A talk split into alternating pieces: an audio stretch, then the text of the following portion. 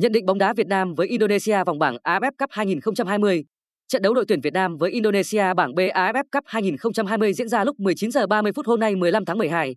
Sau khi vượt qua Malaysia rất dễ dàng, cuộc chạm trán Indonesia tối nay ngày 15 tháng 12 mới chính là trận chung kết bảng B đối với đội tuyển Việt Nam.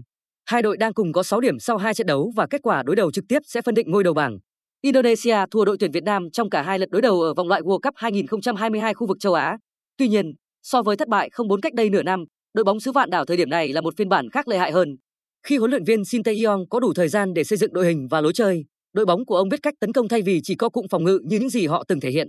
Indonesia ghi 9 bàn sau hai trận, dù đối thủ là hai đội bóng yếu nhất bảng nhưng đó vẫn là thành tích đáng gầm cho thấy sức mạnh tấn công của họ. Tuy nhiên, việc Indonesia chơi tấn công lại là điều đội tuyển Việt Nam mong muốn.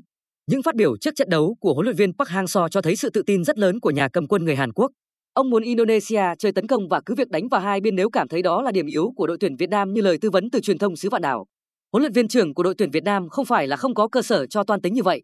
Phòng ngự phản công luôn là sở trường mà đội tuyển Việt Nam chưa có cơ hội thể hiện trong hai trận đấu đầu tiên tại AFF Cup 2020, khi các học trò của huấn luyện viên Park Hang-seo kiểm soát trận đấu quá tốt. Thêm vào đó, Indonesia ghi tới 9 bàn nhưng cũng lọt lưới 3 lần trước Lào và Campuchia. Chất lượng tấn công của đội tuyển Việt Nam với những cầu thủ có phong độ tốt như Quang Hải, Công Phượng và ngay cả Phan Văn Đức cũng lấy lại được phong độ, rõ ràng là tốt hơn hai đội bóng kể trên. Đội tuyển Việt Nam và Indonesia có thành tích đối đầu ngang nhau.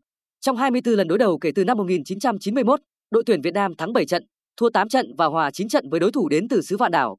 Tuy nhiên, kể từ năm 2012 đến nay, cán cân thành tích nghiêng về đội tuyển Việt Nam. Indonesia chỉ thắng được một trận, có 5 trận hòa và thua 3 trận.